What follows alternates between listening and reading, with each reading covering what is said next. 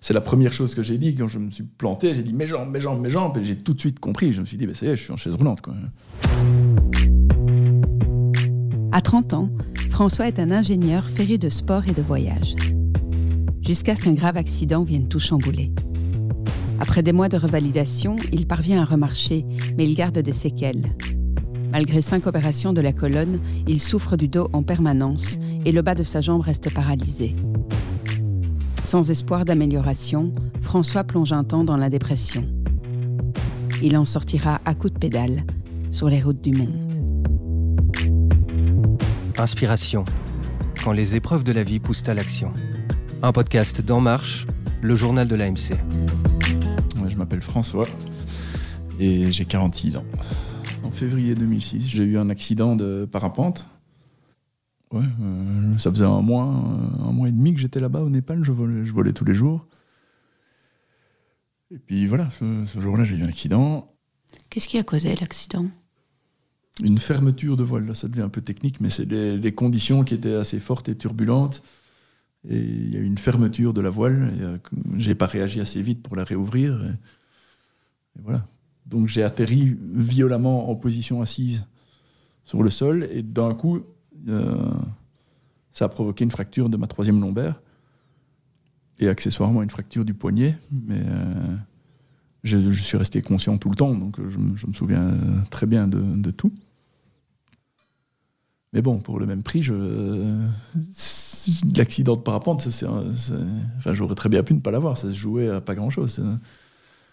Ou si je tombais un peu plus sur le côté, euh, bah, je me cassais la jambe, et une fracture de la jambe ou du bras, ça se répare. Une fracture de la colonne, euh, c'est nettement plus méchant. C'est la première chose que j'ai dit quand je me suis planté. J'ai dit mes jambes, mes jambes, mes jambes, et j'ai tout de suite compris. Je me suis dit, bah, ça y est, je suis en chaise roulante. Et par chance, euh, j'essayais en fait de me reposer euh, à l'endroit du décollage. Donc il y avait des gens. Il y a des gens qui ont, qui ont pu m'aider directement. Je ne me suis pas euh, retrouvé euh, au milieu de la montagne euh, tout seul. Bah, directement, au moment où je suis tombé, ils sont venus m'aider. Et puis ils ont construit un brancard avec les villageois. Puis on m'a, transporté jusqu'à l'arrière de la Jeep sur laquelle on avait essayé de faire un, pseudo-matelas avec plusieurs voiles de parapente. Puis il a fallu descendre toute une piste où ça, ça secouait beaucoup et donc c'était des douleurs atroces dans le dos à ce moment-là. Et puis encore des heures de route dans la montagne, dans, le noir à la fin, pour aller jusqu'au premier petit hôpital de campagne où je suis resté deux jours, trois jours, je sais plus très bien. Je me souviens du début, mais après, à un moment, ils m'ont donné de la morphine et là, je me souviens plus trop. Et puis au bout de deux ou trois jours, on m'a, transféré dans un petit avion militaire jusqu'à la capitale. Et puis j'ai vu un chirurgien qui m'a dit qu'il fallait m'opérer euh, d'urgence, euh, qu'on ne pouvait pas me rapatrier en Belgique. Et donc on m'a opéré là-bas. Et là, on m'a opéré donc par l'arrière de la colonne vertébrale. Donc on l'ouvre le dos. Et on m'a fait une laminectomie, donc on enlève les, les lames qu'il y a sur les, sur les vertèbres. Je ne sais pas si tu vois euh, à quoi ressemble une vertèbre, mais c'est comme une côte d'agneau en fait. Tu as, trois petites lames. Et on a enlevé les, lames et puis on a enlevé tous les fragments d'os qui, qui comprimaient la moelle épinière. Et grâce à ça, directement dans les jours suivants, la, moelle épinière a commencé à, refonctionner partiellement. Et comme le, le corps vertébral était explosé en mille morceaux, eh ben, euh, on a bloqué les articulations. En fait, la colonne vertébrale, c'est un ensemble d'os, des vertèbres, avec des disques qui sont euh, en cartilage. Et quand on enlève les disques, on attache les vertèbres ensemble dans le but qu'elles se soudent, en fait, de former un seul os, former une, espèce de, colonne euh, de, plusieurs vertèbres. Et après plusieurs semaines, j'ai pu rentrer en Belgique, où on m'a dit que la première opération avait été bien faite, mais qu'elle n'était pas suffisante, parce que la, moelle avait été décomprimée, mais la colonne n'était pas droite. Et donc il a fallu ré, réintervenir par l'avant, et là c'est une opération beaucoup plus lourde, parce que quand on opère par derrière, juste sous la peau, on est sous la colonne. Tandis que pour aller par l'avant, il faut enlever toutes les tripes pour, euh, pour accéder à l'autre face de la colonne. Et ça, c'était une opération nettement plus lourde. Et là, je suis resté KO pendant, pendant un mois. J'ai perdu euh, 20 kilos. Et, puis après seulement, j'étais dans le centre de revalidation. Et là, progressivement, euh, j'ai commencé la revalidation. Donc, d'abord, tu passes du lit à la, chaise roulante, et puis, euh, déjà rien que les premières fois, te remettre debout quand tu es resté couché pendant des semaines, euh, juste le fait de te relever, c'est super dur. Donc, on te relève progressivement, un peu plus souvent, on te remet droit, puis en chaise roulante. Et puis des exercices pour essayer de faire fonctionner un peu la jambe, surtout la gauche qui fonctionnait. Et puis euh, les, premières, euh, les premiers essais pour euh, remarcher avec, dans des barres parallèles ou suspendus au plafond sur, des, sur des tapis roulants. Et puis avec différents appareillages, un cruropédieux, un truc qui bloque l'articulation du genou. le genou à droite était trop faible, donc en fait dès que je m'appuyais dessus, ben, il pliait, donc je, m'enfonçais dans, ma jambe.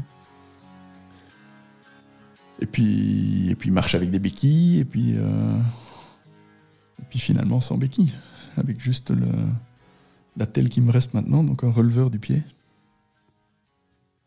Est-ce que tu as eu peur de ne pas remarcher? Oui, oui, oui. Oui, dès, bah, dès le début, j'ai eu un, j'ai eu un j'avais de l'espoir, puisque euh, assez vite, mes doigts de pied ont rebougé. Donc au début, j'avais de l'espoir et, euh, j'étais plutôt battant. Et euh, bah, j'avais envie de récupérer, évidemment. Donc euh, j'ai fait le maximum pour, euh, pour essayer de récupérer. Et j'ai bien, bien bossé pendant ma revalidation. Je faisais le double des exercices que, les, kinés me demandaient. Et c'est plus sur la fin, quand ils m'ont dit que, que c'était fini, que je devais rentrer, que là, là ça m'a déprimé de voir que, que j'allais pas récupérer plus. Quoi. Et aujourd'hui, euh, de quels symptômes est-ce que tu souffres au quotidien euh, Mal au dos. Mal au dos en, permanence, mais que je sais facilement faire diminuer avec, en changeant de position. Quand ma colonne est verticale, j'ai fort mal. Quand elle est plus ou moins horizontale, bah, ça va mieux. Le, mieux, c'est coucher. Quand je suis complètement couché, j'ai pas mal au dos. Si je suis à moitié couché, comme maintenant, appuyé en arrière, ou par exemple sur un vélo appuyé en avant, ben ça va mieux. Donc chez moi, la jambe gauche a récupéré à 100%, et la jambe droite a récupéré jusqu'à la moitié, en fait, jusqu'au genou. Et en dessous du genou, c'est toujours paralysé. Je sais, j'ai aucun mouvement dans la cheville et aucune sensibilité en dessous du genou. Ma, jambe, elle me, dérange profondément. Elle me fait pas mal, mais j'ai l'impression d'avoir une branche morte qui pend au, bout de mon corps, et ça, ça me. Je déteste ça.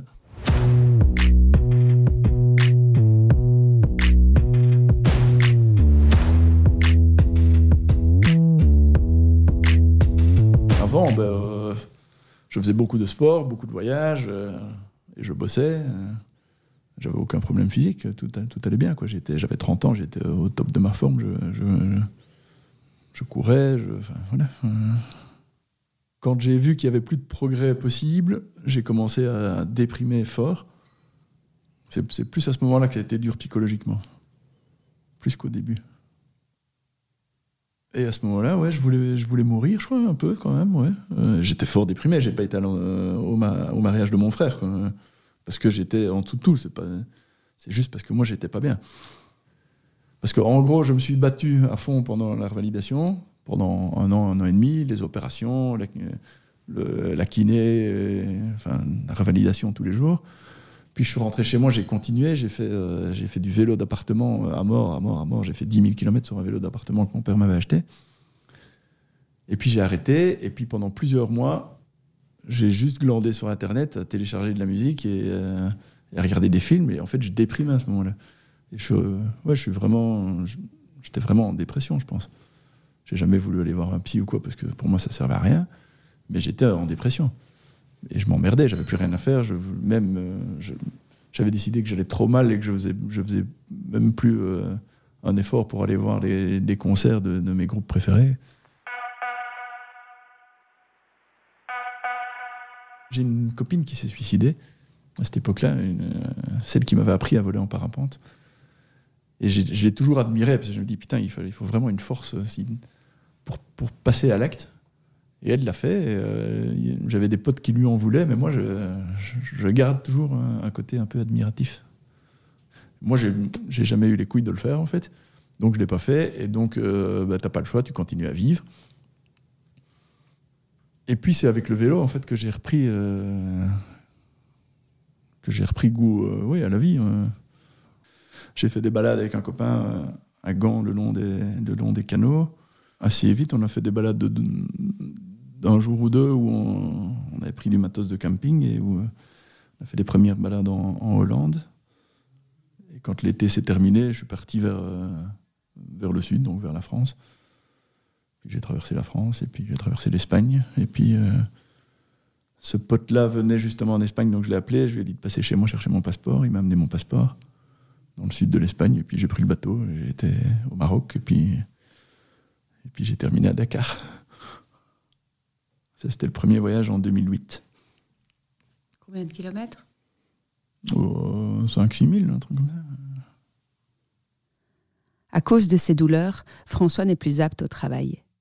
Il fait alors le choix de voyager et de faire du vélo partout où c'est possible. Plus qu'un mode de vie, le nomadisme devient sa philosophie.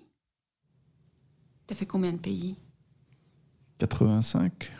En dehors de la Belgique, j'en suis à un peu plus de 140 000 km. Le tour du monde à l'équateur, c'est 40 000, donc j'ai fait plus, de- plus de trois fois le tour de la Terre. Il y en a, il y en a beaucoup des tout petits, le Vatican et euh, des îles paumées dans le Pacifique, etc., que je ne vais pas faire. J'en ai fait beaucoup de grands. J'ai fait, euh, fait la Russie, l'Australie, euh, l'Argentine, j'ai- le Brésil. Donc le but n'est pas de faire tous les pays, mais euh, plutôt de faire des lignes continues sur, euh, sur la map monde. Est-ce que tu as tes pays préférés, tes zones préférées? En Europe, j'avais bien aimé l'Ukraine, parce que ça faisait un, gros changement. euh, de la Belgique jusqu'à la Pologne, en fait, ça reste un peu. ça reste un peu l'Europe qu'on connaît, l'Europe occidentale. Mais quand tu passes la frontière de la Pologne et que tu arrives en Ukraine, là, tu sens que tu rentres dans un autre monde. euh. et l'Ukraine, j'avais trouvé ça chouette. Est-ce qu'il y a des populations qui t'ont paru euh, plus ou moins accueillantes que d'autres? Ouais, en, Colombie, je me souviens que c'est le pays où on m'a le plus arrêté pour me donner à manger et à boire. Euh, À peine passé la frontière, on- on- il y a un, pick-up qui m'a dépassé et ils m'ont lancé une canette, je l'ai rattrapé, c'était une canette pleine de bière. Et il était 7 h du matin. Et euh, ouais, en Colombie, j'ai eu aussi des, bus qui ralentissaient, qui arrivaient à mon niveau. Et le gars, le, le poinçonneur, euh, enfin celui, le cobrador, comme il s'appelle ça, celui qui contrôle les tickets, m'a tendu du cash. quoi. J'étais en train de rouler, il m'a- donné du cash. Et, plusieurs fois des voitures qui, qui me dépassaient, qui ralentissaient, qui me donnaient des fruits. Ou mais bon, ça m'est arrivé dans plein d'autres pays aussi. hein. En Australie, au milieu de nulle part, tu as souvent des gens qui s'arrêtent, qui te donnent à manger et à boire. Les gens, en fait, sont partout, dans, sont partout les mêmes, quelque part. Les humains sont des humains et euh, peu importe le pays, les gens sont bons, en fait, en, général. Et, euh, ils sont toujours intéressés par l'autre et ils sont, sympas. euh. Il paraît que les États-Unis, c'est assez fort comme ça. J'ai pas encore fait les États-Unis, mais euh, il paraît que c'est un des pays où tu as un, très bon accueil. L'Iran aussi est réputé pour ça. C'est aussi un autre pays qui me manque, qui est sur ma to-do list. J'ai pas pu faire. euh, quand le Covid a commencé, j'étais au Pakistan et j'étais en train de demander mon visa pour l'Iran. Et puis bah, tout a fermé, euh, toutes les frontières, et forcément j'ai pas eu le visa, j'ai dû rentrer. Mais... Donc je voulais faire l'Iran à ce moment-là, j'arrivais de, de Bali, finalement j'étais de Bali à Karachi, et j'ai dû, j'ai dû rentrer de Karachi. Et puis l'année dernière, j'ai réessayé d'aller en Iran par la Turquie. Mais pareil, quand je suis arrivé au bout de la Turquie, euh, c'était, c'était encore fermé l'Iran, donc j'ai pas pu y aller. Et ici, j'ai redémarré de Dakar, j'ai fait donc Sénégal, Gambie, de nouveau Sénégal, Guinée-Bissau, Guinée-Conakry, euh, Côte d'Ivoire, Ghana, Togo, Bénin.